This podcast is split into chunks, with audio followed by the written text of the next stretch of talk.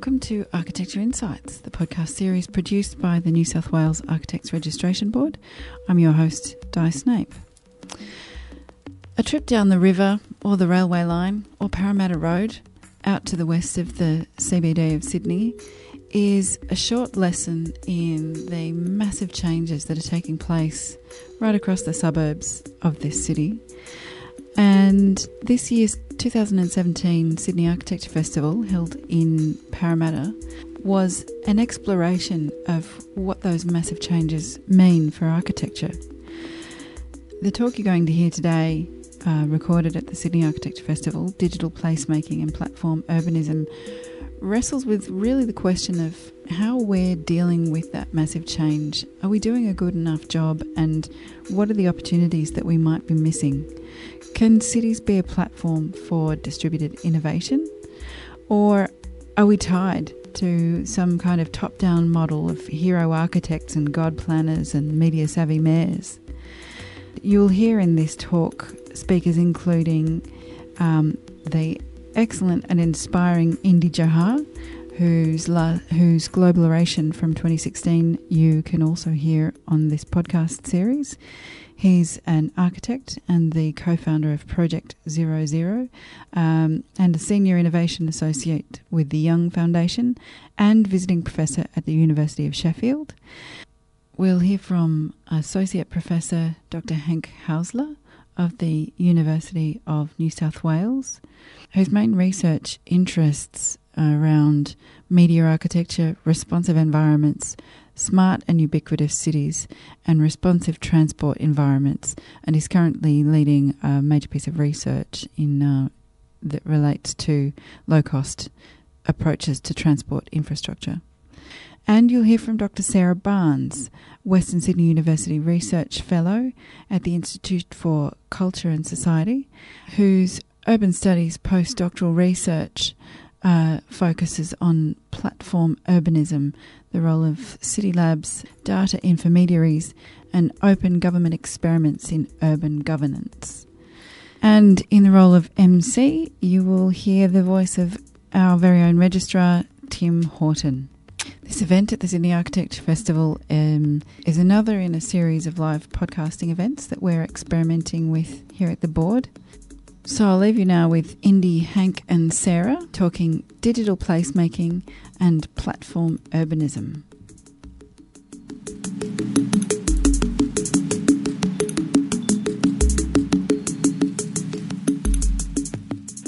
Hello, everybody, and welcome to the Sydney Architecture Festival. My name's Tim Horton. Here we are in the lobby of the Peter Shergold Building at Western Sydney University. In turning our minds to today's topic, I think we need to start at the very beginning. William Gibson told us the future was already here, it's just not evenly distributed. Digital navigation like Garmin and Strava for many of the cyclists out there navigate help us navigate the city. GPS sat nav sit on our dashboards and Google Maps in our smartphones help us to navigate our way around. Siri can tell us our loved ones uh, will be home in 10. Take it a step further, banks in Australia have completed their first commercial exchange using blockchain technology. We need to understand what impact this may have on cities. And how much will this change in the coming years, or will the drivers for design ever change?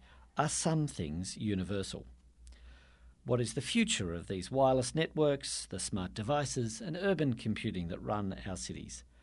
I want to throw first to Hank Haeusler and ask you, Hank, where you stand on urban computing technologies and whether they are, in fact, good or evil.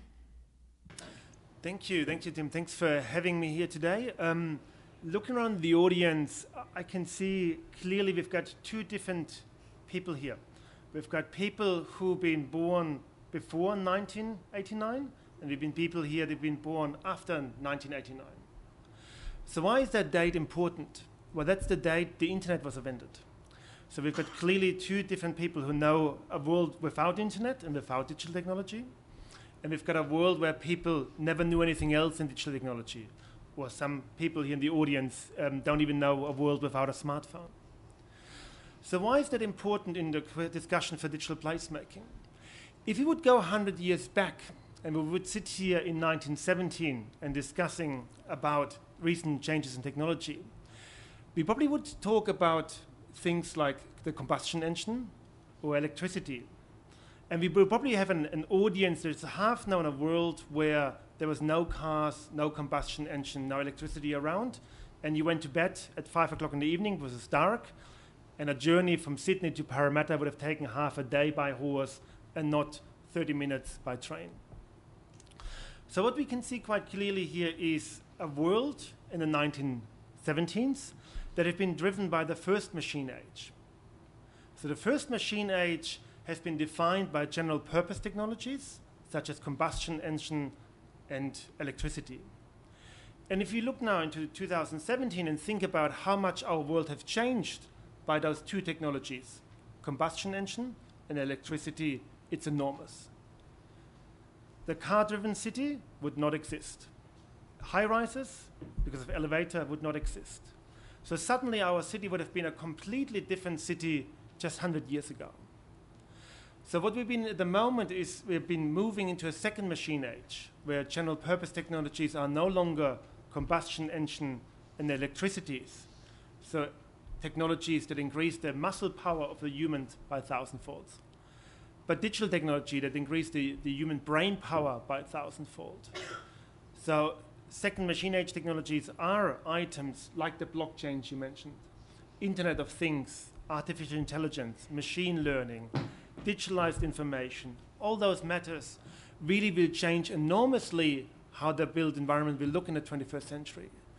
How it exactly would look like, and if it's good or bad or evil, I can't really tell. But I think it will happen, and it will happen even quicker than the rise of the car or the rise of the combustion engine or the rise of electricity before. So I think these are the, the, the foundations I think the discussion should be based on today. That digital technology is here, and it will in, infect enormously the way we think and we behave in the built environment, we navigate and we, we conceive the built environment, and what it could be and could not be is probably a part of the discussion today.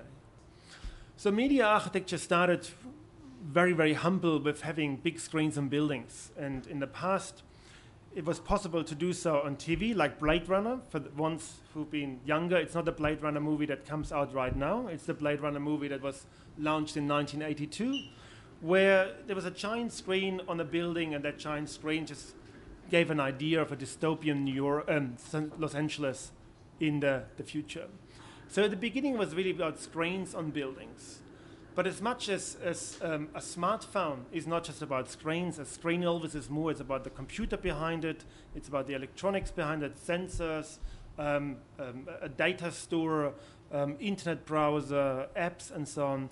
So media architecture is no longer, and, and, probably never have been, just about screens. And we discussed it in, in the book Tim was mentioning before from the Media Architecture Biennale.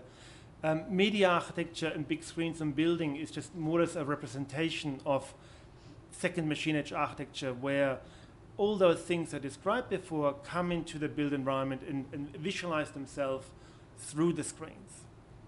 But of course, there are other forms of, of digital placemaking as well um, when, for example, you use digital information or data and potentially machine learning to transform um, the built environment or generate built form out of, out of data.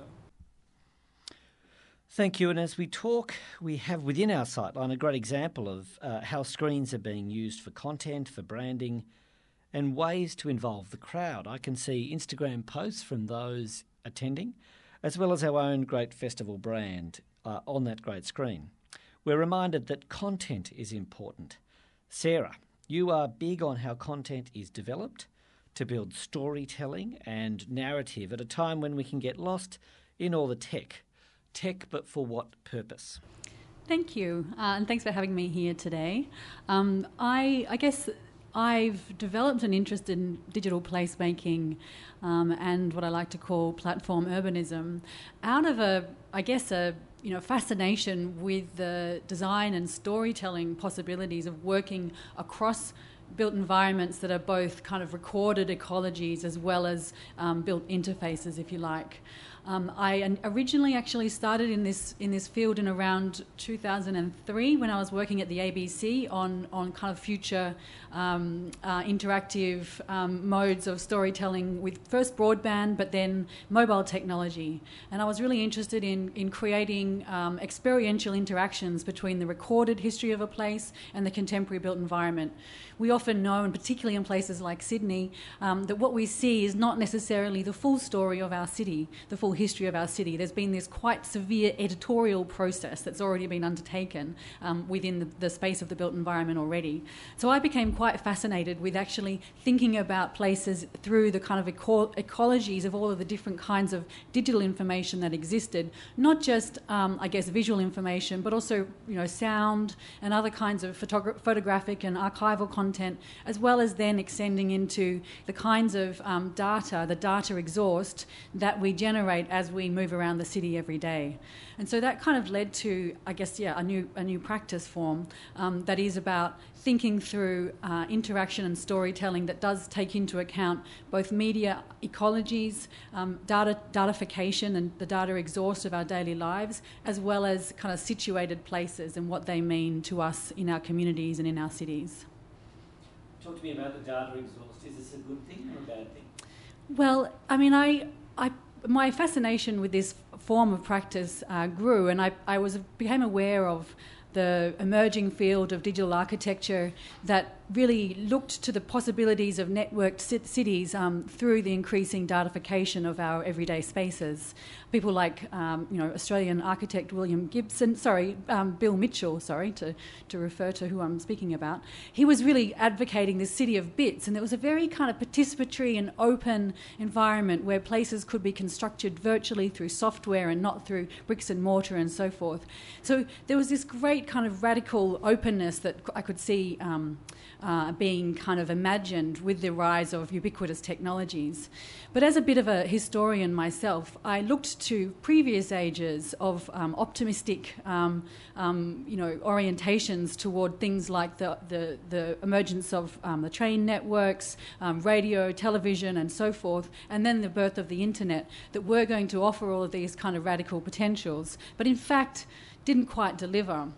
And to me, that was really about um, some of the dynamics of, of commercial operators um, that work within new technologies. And I started to become very interested in um, the business models that digital entrepreneurs use within our um, ubiquitous age of technology today.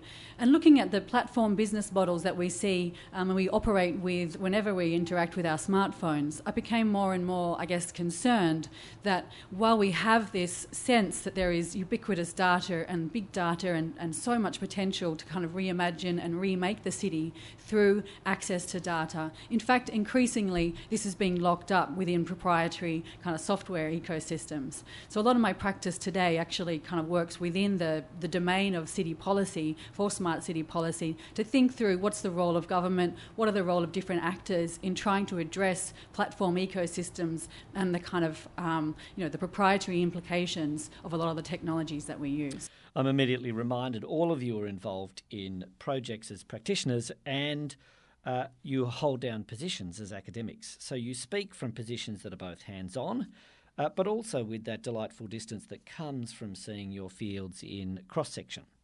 Indy Johar, you landed just a few hours ago from London. Where are you on media architecture and the infrastructure that sits behind digital cities? I think what uh, Hank and Sarah have outlined is is really important. Uh, in a way, I do think we're at a kind of tipping point. I think the kind of threats outlined by Sarah in terms of platform architecture and platform urbanism, where they consolidate uh, wealth into the hands of the very few, is I think a foundational story. I mean, we're seeing network economies grow, which are effectively creating massive degrees of inequality in our cities, and the impacts of these inequalities are starting to grow uh, in terms of I think funda- foundationally starting to undermine the nature of democracies in many formats. So the, how do we drive inclusive wealth in an age of digitization is, I think, one of the kind of foundational questions that we do have to uh, look at. Now, I think that also comes back at a foundational idea of what does it mean to be human, and why do we talk about um, why do we talk about industrial age or industrial uh, uh, uh, Industry 4.0 or Machine Age 2.0, which I think is really interesting. Why do we call it Machine Age? Why do we call it Machine Age 2.0? Well, we call it a Machine Age largely because capital can invest and buy machines. So when you take money, you can invest and buy machines. I can't invest or buy humans. It's kind of illegal. So the reason why we preface this whole conversation around the industrial age is because actually capital can buy machines. But actually the real revolution is typically always what it does to humans. Is actually the emancipation of humans is the real story in the game. But we focus on the machines because they become the tools of, of capture and business models behind it. So I think there is a kind of foundational question at the uh, center of this discourse is what the implications it has for humans. And the implication for humans is not negative. So when people talk about sort of the destruction of jobs, actually what they really talk about is the destruction of labor. And let's talk about labor. Labor is fun foundationally the deployment of humans as a resource into a predefined idea of how you create value. Maybe how humans will create value will be not labor, or the term I tend to use is kind of as bad robots. So mo- many, most people are deployed and employed like bad robots. We're programmed to do a job in a way that's actually pretty reductive to the awesome capabilities of everyone in this room. So everyone on, in this room and everyone listening to this podcast is more impressive than any general artificial intelligence that's ever been made or likely to be made for the next 40 years. So let's just take a deep look. Every one of us you've probably met today, everyone you've probably listened to, is more impressive than any general artificial intelligence that has been made to date or likely to be made for the next 40 years. So the real question is are we really unleashing the full capacity of humans? Are we really unleashing their full capacity? And I think that's the real deficit most of our cities are facing is the deficit of trying to be in a managerial economy in a post-managerial age. Now, when we start to look at it from that perspective, I think you start to have to reinvent cities. Our cities were defined and designed for transactional efficiency. Density is actually a transactional density, not a creativity density, not a density of what it means to be more human. It's a density of how you can intensify transactions and intensify the number of interaction points.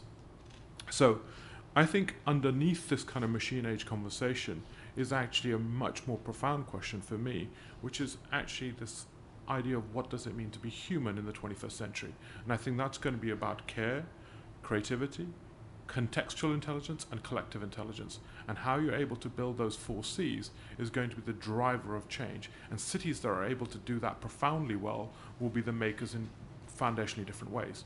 Now, I'll manifest that in a city idea, right? In a very simple way of looking at this. You know, we often talk about dead space, right? There's a kind of a conversation, oh, this space isn't very active, it's dead space. And let's imagine if I was to recall that dead space, space for reflection, space for personal, quiet space for thinking. Now, the reason why we call it dead space is a prejudice of what we think should be happening.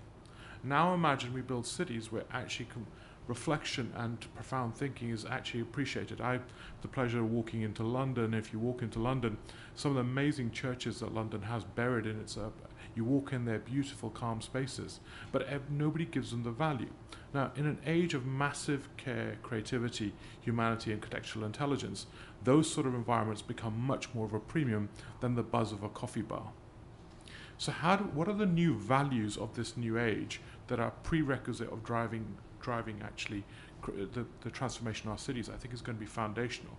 So I think whilst it's important to look at the tech, I think we can also now start to look at what does it mean for the post-managerial age. And Tim, our last point I'd say is that my big challenge right now is I think we're still building our cities from a managerial age. And I think we should be starting to think about post managerial cities. Cities where managerial blight, large off footprint offices will be seen as near on derelict in the next 20 years and they will have the same issue that we had with industrial cities. And that's because managerialism will either be disseminated, destructed by uh, technology, automation, AIs, and other things, or, as we're seeing by teal organizations, um, which are foundationally changing the nature of management. So, uh, which is a neighborhood care nursing organization in Holland, has 8,000 nurses and 25 people in HQ, does 80% of the neighborhood care in Holland. 25 people in headquarters. That is a, actually a post managerial economy that we're starting to come to. And that's just the beginning of the story. In that future, I think we're looking at a completely different idea of what it means to be human and a completely different nature of cities. Thank you, Indy. Of course, I'm reminded managerialism, uh, as you put it, is not the exclusive preserve of government alone, uh, but can sometimes affect public, private, or any other sector. It's a, a way of thinking, as you put it.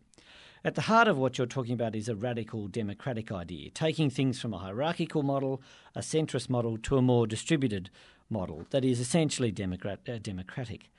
Hank, the Media Architecture Biennale looked at whether digital urban strategies can be more open sourced, more do it yourself, more from the bottom up, as an alternative to mostly, as we see, prestigious, well funded, corporate driven, uh, top down uh, approaches.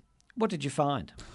I think what we found in the in the Biennale was in, in through research several years that the idea of, of a smart city is really driven by commercial entities that have an, an urge to sell you products. Um, if you look into IBM or SAP or all the other companies, they for the longest looked into a, a market in, in, in, companies, enterprises, where they could sell a, a product. That market has been saturated um, and a new market was found as a, as a city, as a city that could be optimized, could be re-engineered, could be more performative um, managed. And I think this is a big, big error. Um, I don't think um, a, a, company and a city are equal. You can't really put the same kind of mechanism of optimization onto a city because a city fundamentally is always different. So each city is different, or each neighborhood is different than the other neighborhood, or each street is different than the street next to it. So the idea that one fits all is, is quite problematic.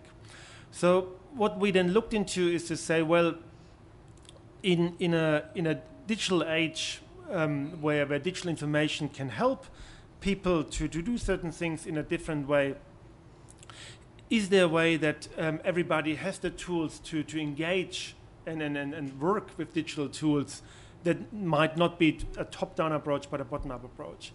And I think we found there a few opportunities and few encouraging examples around the globe where, where people used their smartphone technologies, technologies that just been, could be hacked into um, electronics that just been readily and cheap available and try to solve problems that really occurred in their neighborhood with a, a creative approach to the problem that existed for them.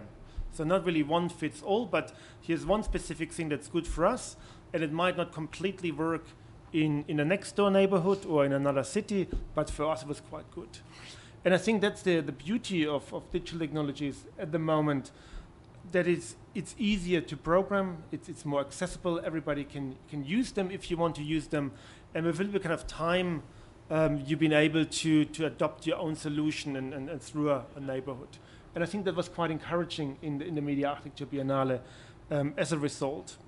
Where it all would lead, I don't really know, but I think there have been first kind of seeds in there, and it probably just takes a generational shift as well, where our generation, being in the 40s, has not been trained to use electronics, has not really have their computing or the programming capacity to make the full use. But I'm quite optimistic for, for younger generation that just grew up with um, electronics, with programming, that they use um, code and bits and pieces in the same way we have used a, a, hammer and a nail to fix something in our house or in the street. So I, can, I would say we will see in the next years uh, a uprise of a bottom-up approach. So Hank, that begins to put in play your other hat, computational design uh, at the University of New South Wales. Uh, an example of what I'm hearing you talk about is brought to mind. One of your students, I think around 18 months ago, looked at removing unconscious bias in legal matters in a courtroom setting. Uh, seemingly, what you're doing and what your student did was bring coding and architecture together to work out the optimization that can be done, in this case, in courtroom design. Um, given the evidence from memory that an accused uh, can have a different outcome depending on how they are literally seen. That is, by the sight lines within the courtroom, how they're facing, and how they are uh, uh, seen by the judge and jury. So, is this the beginning of how digital technologies are influencing physical space uh, with the idea of a more democratic outcome, removing the weaknesses of humans uh, that we see via our unconscious bias? Yeah. I think what we've done in, in the computational design degree was very purposefully put theory and thinking in the center of the degree. Um, technology comes and goes, and, and programs come and go, and but I think what we found out and what we strongly believe is that thinking and understanding what it means to live in the 21st century is essential. So in, in our course, we obviously, as, as, an older generation, teach the younger generation, but in the theory classes, we also want to have a, a, voice from the students to understand how they think about 21st century problems being born, let's just sound speaking now, um, some of them already post-2000. So we've got post-2000 students in our degree um, as a bachelor degree when they've been 17, 18 years old and go into university. So that kind of conversation between the current generation and, and our generation through digital technology and through design is, is really what drives us. And, and through those conversations, maybe new ideas of, of the example you explained with the courtroom could come up because they see things in a different way. And where I see my role and, and our tutors see their role is, is facilitating. It's like a midwife of an idea to say, well, you've got the, the idea, um, you, you grow up with digital technology in a different way that we have done, and you, you see things differently. So we can help you to, to facilitate that idea, um, but not really constrained of what you can do, what you can't do, what architecture is, what architecture might be. Um, we've just been by more open than that, and potentially that helps sometimes. Yeah.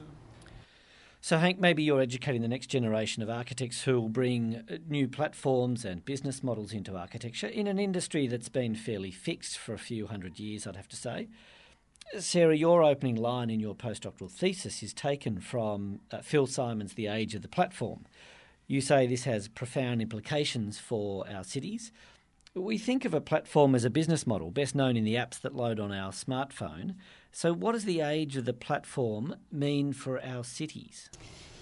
Yes, well, I guess it's true that you know the, the, concept of a platform is is very ubiquitous and it's a bit kind of woolly and woofy. Really, it's used in all kinds of ways. We talk about political platforms as well as digital platforms, but I think when when um, you know when people like Phil Simon and other kind of platform strategists are, are discussing um, the platform play as it's known in, in the sort of field of digital entrepreneurialism, it's really about um, establishing a sort of basic infrastructure, a digital infrastructure that allows other kinds of transactions to take place. So you know at its most basic, and there is now quite a lot of you know theory around the design of a platform.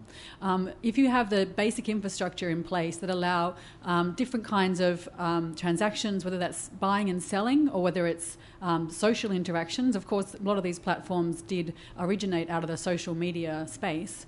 Um, what it is, is you're enabling a kind of uh, open innovation to take place. So it's not as though the, the entity, the commissioning entity, whether we're talking Facebook, whether we're talking YouTube, whether we're talking Google, whether we're talking Instagram or, or Uber, um, just to name some of those dominant platforms, these companies don't necessarily have to actually orchestrate all of the value creation that happens on the platform. The platform um, establishes the infrastructure from which others generate value, and that is what and that principle has what is what has led to the sort of rapid um, you know, expansion and dominance of this as a platform model because it's it's more around the kind of the ecosystem that can be created off a basic infrastructure rather than the kind of the, the pipes model, which was much more controlled and, in, in fact, managerial.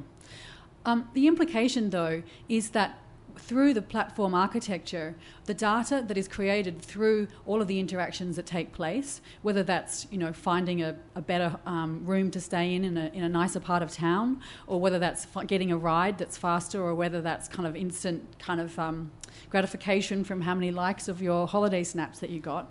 All of that data um, is is actually you know owned by the platform provider, and and what they're able to do with that data is to generate improved services um, and to move into to new spaces and to new industries, and that's why it's very disruptive. I think it it also creates huge asymmetries between um, globally dominant players and local players. So it's very difficult to establish a kind of local startup in, particularly, I think countries like Australia are suffering because you don't have the kind of scale um, of, of data generated through a local platform to provide this, the level of serviceability that you can if you're, say, Google um, or Facebook. So, so this kind of the, the the data agglomeration um, that occurs through the platform business model enables, um, you know, it's the well-known adage that if you're not paying for something, you're the product, and enables all kinds of investment in new services that it's very difficult to keep up with. Um, just to take an example, I used to work, as I said, at the ABC, and we, we did strategies around supporting um, uh, digital emergencies and uh, uh, monitoring of the impact of emergencies on local communities. And there was an attempt at that point um, to for government to establish a clear kind of framework of response um, using the range of data that they had begun to um, uh, uh, try to kind of garner from past emergencies. And in that context, working with, with the Google representatives at, at, the table, they were already kind of 15 years ahead of any kind of government policy. So everyone else just kind of gave up. And I think that we're seeing that more and more in different kind of sectors where, um, you know, the, the might of the, of the plat- platform behemoth is able to really act very disruptively when they move into a new space. So smart cities is, I think, really a, a very um, iconic example of a, of a platform ecosystem in play, um, particularly the rise of the Internet of Things and IoT. There are many, many companies that are doing the kind of the platform play to really manage the basic infrastructure upon which all kinds of sensor data is then is then kind of maintained. The term information asymmetry is often used, isn't it? Where parties don't have the same uh, capacity or information available to them in the exchange. What I'm hearing is that in many cases government may have the desire but not the capacity. Uh, we know that private sector often has the capacity but doesn't carry the imprimatur or the social license to act uh, in the same way that government does. But also, what you seem to be talking about is a platform has the potential to massively disrupt cities. Take Uber uh, alongside with a massive casualisation of the workforce uh, I can see how this might become uh, difficult for cities, might begin to change cities. Are we likely to see this type of disruption as platforms becoming more commonplace in the way then cities operate? Well, yes, I, I do think so. Um, I think there's a couple of things at play, and we can talk about platforms in terms of basic infrastructure. So, if we were looking at, say, the role of Uber in our transport system, we're seeing it currently that the New South Wales government is really looking to Uber as a business model to look to replace existing, I guess, mass uh, transport provision models. what does that mean in terms of the role of government? Uh, its ability to kind of plan at large scale cities that, when it may not necessarily have access to the same kind of data that it would um, through, say, the Opal system. That's a kind of question, again, in terms of the data shadows that begin to emerge um, when you enable a platform provider to um, uh, replace some of the services that would otherwise be publicly managed. But I think there's a really uh, other uh, interesting dimension to platform ecosystems, which is that the very intent of a platform is to encourage interaction. So, I mean, I don't know if any of you around the table or in the room have noticed, but most people will be looking at their smartphones when they're in public spaces now. And the reason for that is because it's really, really interesting. There's a whole lot going on in that in the kind of platform ecosystem of an Instagram or a Facebook or what have you, and capturing an environment that you can then share in that space has a bit more of a kind of you know emotional impact than it does standing around looking at your shoes or perhaps trying to make uh, awkward conversation with someone that may or may not go very well these kinds of subtle uh, inter- interactions that are happening or, ch- or, transformations that are happening to the social life of small urban spaces, to use that kind of the William H. Whyte uh, phrase, um, I think that these are really quite dramatic. We're seeing this, we know this, but what does it what does it mean for the way that we design and respond to future cities? Do we want to kind of create different environments that can support more, you know, human interaction, um, or are we happy to kind of explore the potential of much more mediated non-place interactions? So ultimately, cities are about how we organise ourselves, and that's changing. I'm a child of the 70s, and then cooperatives were big. Uh, they, were, they were, in some ways, themselves a platform. They provided a structure in which the many could come and participate. Indy Johar, I was watching your Twitter feed a few weeks ago, and I can quote you. Cooperatives recreate bounded silos, you said, albeit fairly synthetically. Commons tech like blockchain create the capacity for unbounded organising. What do you mean? um, I, I, suppose I, I want to just pick up a little bit on what Sarah was saying, and I'll wrap into this as well, which is that uh, platform technologies are let's let's reframe it. I would say they are natural monopolies. They are marketplaces. They are privately owned markets and privately created markets. And the problem is not that we don't know how to deal with them. The problem is that government has not been uh, has not had the right language to address them and deal with them. So we do know. I mean, currently, for an Uber driver, your driver ratings and your capability is not portable. That's equivalent of me saying everyone that's employed here can't take your CV to another employer. So your CV is entirely owned by one provider. So we just haven't found the 21st century means of dealing with these new technologies. And I think that's, and so, we're, and we're also purposefully allowing them to be misframed as quasi kind of free market corporates. They're not. They are designed to be monopolies. They work when they're monopolies. They are natural monopolies. And I'm not saying we should get rid of them, but I'm saying once you understand them as natural monopolies, you can then work with them in different ways. We need to think of them as almost utilities, 21st century utilities. Um, and I think we have a history of how 21st century utilities were built privately and then publicly, and then uh, and then almost returned back to being private again over a cycle. So, th- firstly, I think it's really important we start to kind of name these things. Secondly, I think what we're seeing is a generation of cities now start to understand that. Uh, so, Copenhagen has banned Uber. London has now gone into a very, I think, a good uh, principled discussion with Uber about uh, removing their license, largely because there were things that Uber was allegedly doing which wasn't, which wasn't appropriate. Nothing to do with the technology itself, actually, foundationally. So, I think as regulators and government starts to get a grip on this new wave of a new economic model, I think we'll start to reframe what regulation looks like and how we manage that. So I don't think this is a and or problem. I think it's about a framing problem, and I think we have to frame these technologies in the right way. So that that's one aspect. The second aspect is that I think platforms are basically uh, very simple protocol mechanisms uh, and they allow for very simple transactions to be happening on a shared infrastructure. Um, the best quote I have is um, a friend of mine, Arel, who says they they they farm people, they farm your data. That's what they're there to do is literally farm your data, and they what they really are looking to build, places like Facebook, are digital synthetic ideas of you, which they then trade to corporates and the synthetic idea of you, your digital self, is what they're building. Your profile, your preferences, your biases, and those are the things that they're really trading. And so we haven't yet got up to date with what does it mean to be you. Is it okay for someone to actually create a synthetic idea of you and for that to be traded, or should that belong to you? So the notion of rights, your sovereignty, is out of date, and that's that's what we're really facing is a paradigm shift mm. between an industrial idea of rights and sovereignty to a post-industrial digital idea of rights and sovereignty. And I think that's just, I'm slightly patient that we're starting to now start to talk about this stuff and that will come back on the table. I think platforms are step one in a process, and I think where blockchain technologies take, takes us is effectively to phase two, which is effectively an unbounded co- uh, global computing architecture, which is what it is. It's a, it's a kind of a new architecture for which goes beyond platforms as a means of organizing. And what it allows us to do is create mechanisms of organizing which are much more akin to movements. So you can do linked contracts which are have no boundary to them. They can have hundreds of people join them, or thousands of people join them, which are virtually friction free. So I mean, I'm not talking right now. There's a huge technological.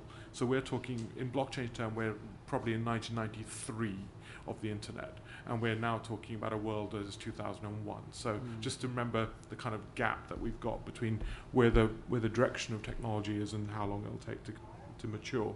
So I think we're in a moment where we'll start to deal with silo based organizations to unsiloed based organizations. And why I think that's a paradigm shift, and I'll answer now Tim's question directly rather than working my way to it, uh, is I think foundationally one of the biggest challenges we face is the notion of how we've structured our worldview. Our worldview is entirely based on notions of silos. So silos of corporates, you as an individual, as a silo, as an object, we're an object orientated society. That has been a notion of how we built Western civilization, certainly for the last 300 years. Newtonian physics uh, allowed us to see things by making things discrete. Um, science from art, everything, all the way. And even if you, there's some really great studies done around ethnographics, which is if you show a child born a, from a Western background a painting, they describe the object in the painting. Then if you ask them to describe again, they'll describe the context. Whereas a child born in the East, the same painting, they'll describe the context first and the object second. So it's a kind of cultural bias that's been buried. Now, I think that bias value is coming to the end. So I would argue that climate change, financial, the great financial crash, these were all crises of system crises, interdependency crises. Um, and when you look at it from an interdependency crisis, you start to realize the system or systems based thinking starts to challenge the notion of what it means to be sovereign or individual.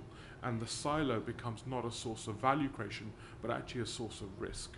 And I think we're moving into a whole new age. And that's where platforms are the first precursor of massive organizing systems with low bureaucratic infrastructure. So they're basically the revolution that happened. You know, the modern state and the modern managerial economy was born in Germany as we currently know it. And that was actually all basically around reinventing bureaucracy as we have it today. And I think, I think we're about to have, we're basically in the middle of a new age of bureaucracy, which is being reinvented through technology, which is foundationally changing how we organize. And black, platform technologies are version one, blockchain technologies will be version two of that means of organizing. And they will challenge the notion of what is a bounded system.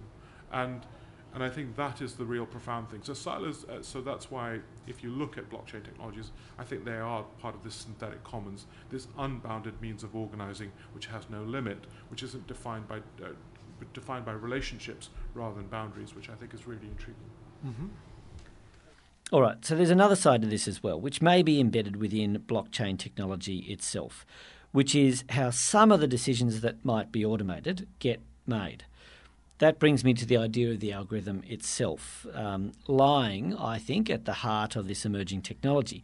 The author of a book called Weapons of Math Destruction um, looked at the downside of algorithms, which is that algorithms embed the bias we want to see. So, am I right to counter your optimism, Indy, at the unbounded democracy with potentially what is a dark side? Uh, as we rely more on automation to make decisions, can algorithms be doctored? And Hank, can they have in them inherent bias? This is important, surely, as we move into the age of machine learning and AI. Uh, who is doing the driving here, and what are the biases they bring? I, would say that yes, they, they can be biased. Or uh, I'm not an expert in algorithms, but I've seen um, articles that says there is potential that algorithms have a bias um, because what they do is most they just take information from a from a, a sample of of people, um, and if those people have a bias, then well, obviously the, the algorithm will reflect that um, as well. But I think what, what a fundamental issue isn't the question is there is there always good or is it was bad? There will always be some good and some bad aspects. So never is I think will never be a black and white thing where you only have the good sides through modern technology or modern thinking. There's always a negative side. So going back again to my example at the beginning at 1917 um, at that time, the car and the combustion engine probably had huge advantages. Nobody thought about climate change. Nobody thought about traffic jams. You know, if you had three cars in Sydney, it was awesome. You just had the road for yourself, and air pollution was not an issue. Probably with other issues for air pollution at that time. So I don't think there's a there's a there's a pro and contra. But I think the, the importance of algorithm and the importance of programming for architecture, being an architecture festival, will will really hit and will hit quite hard and quite quickly. I think what we can see already now is we're going to go more and more away from desk-based um, operating. Like you don't really use your word processor anymore on your desktop. You use Google Docs on the on the web browser. And I think that will happen very, very shortly in architecture as well, that you don't really work anymore on your desktop, on your platform on the desktop, but you work collaboratively on the web. So if you think about it, when you work on a document like a Google Doc, I can write some part, you can write some part, and at the end the whole thing become one piece. So that's possible. But if you think about designing a building, or just a normal cottage, a normal garage, something simple, and you draw at one end and going to draw at the other hand, at some stage probably becomes difficult where both parts meet each other. So I think drawing and designing a traditional way in architecture through lines and, and, and, and curvature is, is probably um, difficult to achieve as a collaborative web-based model. But what you can do is you can write pieces of code, you could piece pieces of software, and bring those pieces of software text together and merge them together, or copy and paste things from the internet from an open source platform, and then have them as one piece of, of text together, and that piece of text execute then a building instead of a, a, another software piece. So, Indy, is this open source platform that Hank's talking about uh, what's behind OpenDesk and WikiHouse? Just two of the networked organisations, I guess, you're responsible for. It is. Um, I think sort of GitHub for design is, is now more and more real. There are lots of people looking at. Uh, sorry, GitHub is basically a, um, a coding platform for uh, mass collaboration where many people can copy, p- paste, fork, vary the code, which is a source code. So it's like a imagine a like a bunch of train tracks. You start with a bunch of code, and somebody can take that code, fork it, vary it, share it back on the platform. It allows for re- repetitive, uh, kind of iterative uh, variation and innovation of some original code. That sort of stuff is coming right now to design. Lots of people are looking at these stories, and they become essential to the framework of collaboration.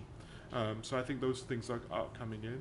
I, one thing I wanted to just pick up on your AI point or, um, and your algorithm point, just bring it in, is uh, all the studies show that if you're doing uh, recruitment, your best recruitment happens when you write down the parameters of what you're recruiting for. Because the cognitive bias of humans is such that they will end up recruiting self similar to them. So you will always bias towards what you want, what you Mm. are like. Whereas actually, if you if you're a recruiting panel and you sit down and you build out the characteristics of who you want to recruit and why, actually you end up with better recruitment. That's kind of, there's some really good studies about that. So I think algorithms by forcing things to go from being unconscious to conscious mechanisms allows us to effectively deal with a lot of cognitive bias that already exists in the system. And right now we are seeing failures of algorithms. I mean, there's lots of really interesting examples. But I think a shift into actually making it documented will allow for much more profound discourse.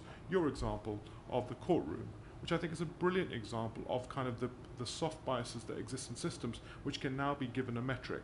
We know that in behavioral science terms, you can understand in a UX or user experience on a web actually the level of bias of pre-clicking something versus pre-ticking something off or not ticking something off. Hmm. It's 70% deviation.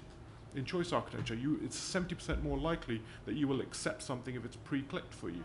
So when you have these sort of frameworks and we now know the maths behind them, it foundationally changes design because design becomes accountable to the shift in actually what we're what biases we're generating. We're not generating flat choice architectures. We are creating biases environment biased environments.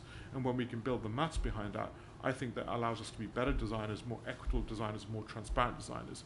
As long be it the state becomes more powerful in simultaneously understanding these new parameters and forces them to become into the open, which I think will be the next stage of the pro- process. So, what happens when when a regulator says that if architects are designing spaces, we want to see the, the kind of, in, in a way, the uh, uh, the biases of those spaces mathematically written down and actually given out as a design parameter Mm. so that, that they become documentable and commutable against, which I think is a new model of accountability and transparency. So whether they're right or wrong will happen over time, I think, but, but the act of making it conscious will have immediate benefits. And the challenge is if we put everything through measurement and maybe a metrics lens, we'll lose what it means to be essentially human. Is there a danger in that? I think it's a journey, right? So I think what we, uh, my view is more that more we metricize some aspects, actually release ourselves to be other parts of our human. So other aspects of our humanity come for, more to the fore. Care, emotional intelligence, actually more complex thinking becomes much more valuable rather than actually more basic thinking. So I think this is a complementary story rather than a human reductive story. And I think we have to, and the reason why we think it's reductive is because we perceive humans as almost like limited capacity. When you look at the awesome capacity of humans and you, we build our education systems and our learning environments, our human development environments to be of that order, I think we can actually release humans to be far greater than we are right now. So that brings us to the design of the soft stuff. Um, Sarah, you've written that the problem with formalistic design led approaches is that they tend to engage with system design at the expense of what you call social process.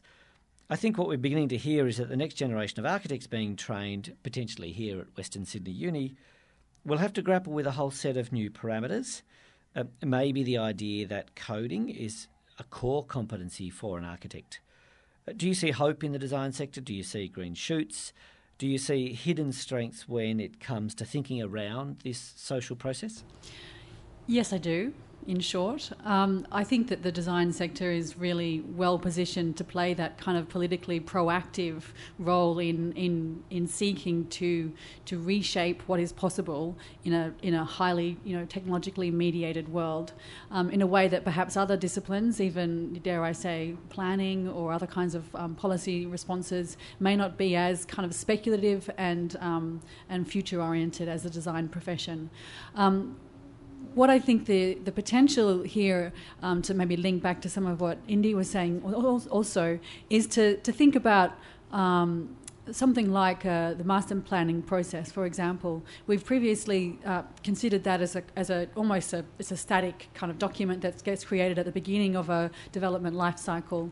But to think so, so to think out, outside of the box of that model, to say, what about if we have um, ongoing metrics that can help to to establish how well an area is performing over time that allows for the designer to, to have a more longitudinal kind of role in ensuring um, as a development progresses that things are um, kind of aligned to a broad set of principles and goals and visions for that space rather than that being a kind of relatively um, weak document that becomes weaker and weaker over time. And I think in that kind of space, you know, architects in particular can ha- play a really important role. Their role isn't to necessarily do, um, you know, in terms of that kind of visual design process, but it is perhaps more to engage in that social design in terms of the kinds of um, things that can be measured beyond um, the traditional metrics, to, to consider the ways in which um, some of those spaces can be framed, and to think about that kind of possibilities for human interaction in more long, longitudinal ways. So I think that's where the great benefit lies, really, is to, to think of that interface of the spatial and the social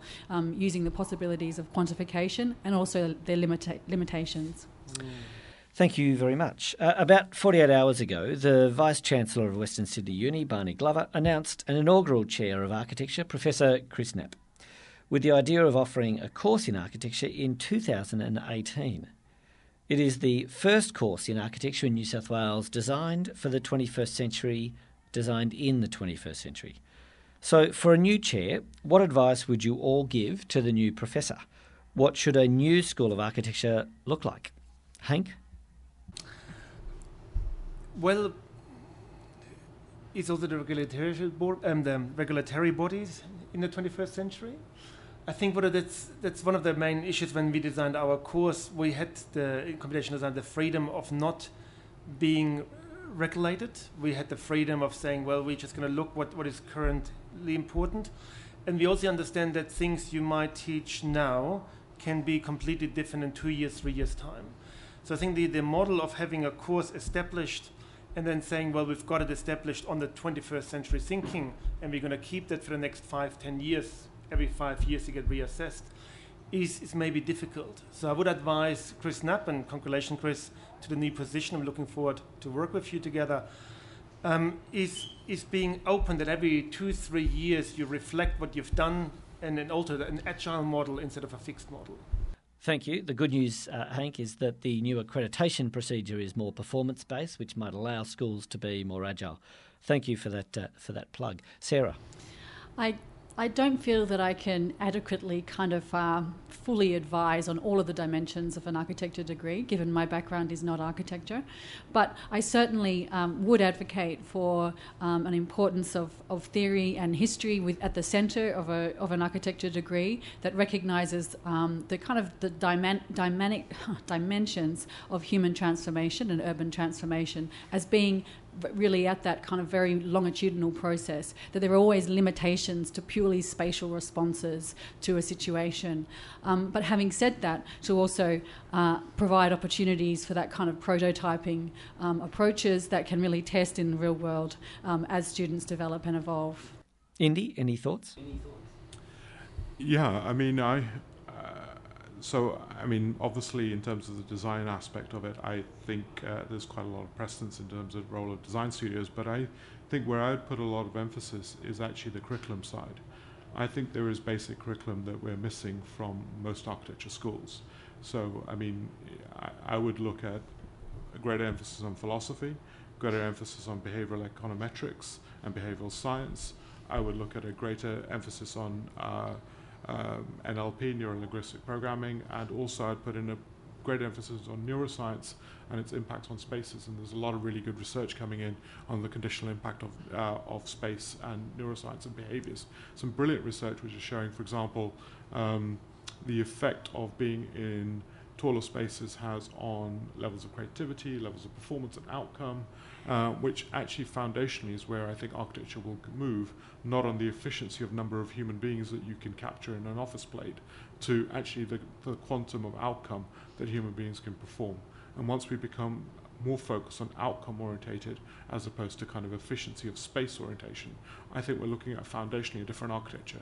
And I think the role of a 21st century school is to make that transition from being less about real estate optimization, but to being more about human optimization. And that, that's why we need a new relinking of architecture back to the human sciences and the advanced human sciences as they're emerging to build the evidence in the database with effectively the knowledge of how computable and programmable infrastructure will change the foundation of how we value architecture, which I think allows us to build a whole new case for architecture. Well, thank you all three. We plan to wrap that up and present it to Chris Knapp and to Professor Kerry London here at Western Sydney University, and to see if that can contribute to a program that's titled Built Environment and Urban Transformation. So there is transformation in the name, in the ambition for the course, and hopefully in the output. Thank you all, uh, and please enjoy the remaining festival program. Thank you.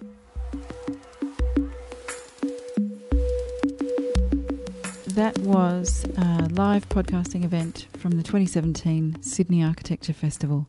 And I would just like to acknowledge some of the partners in the festival this year, including Western Sydney University and the City of Parramatta, as well as support from the Government Architects New South Wales.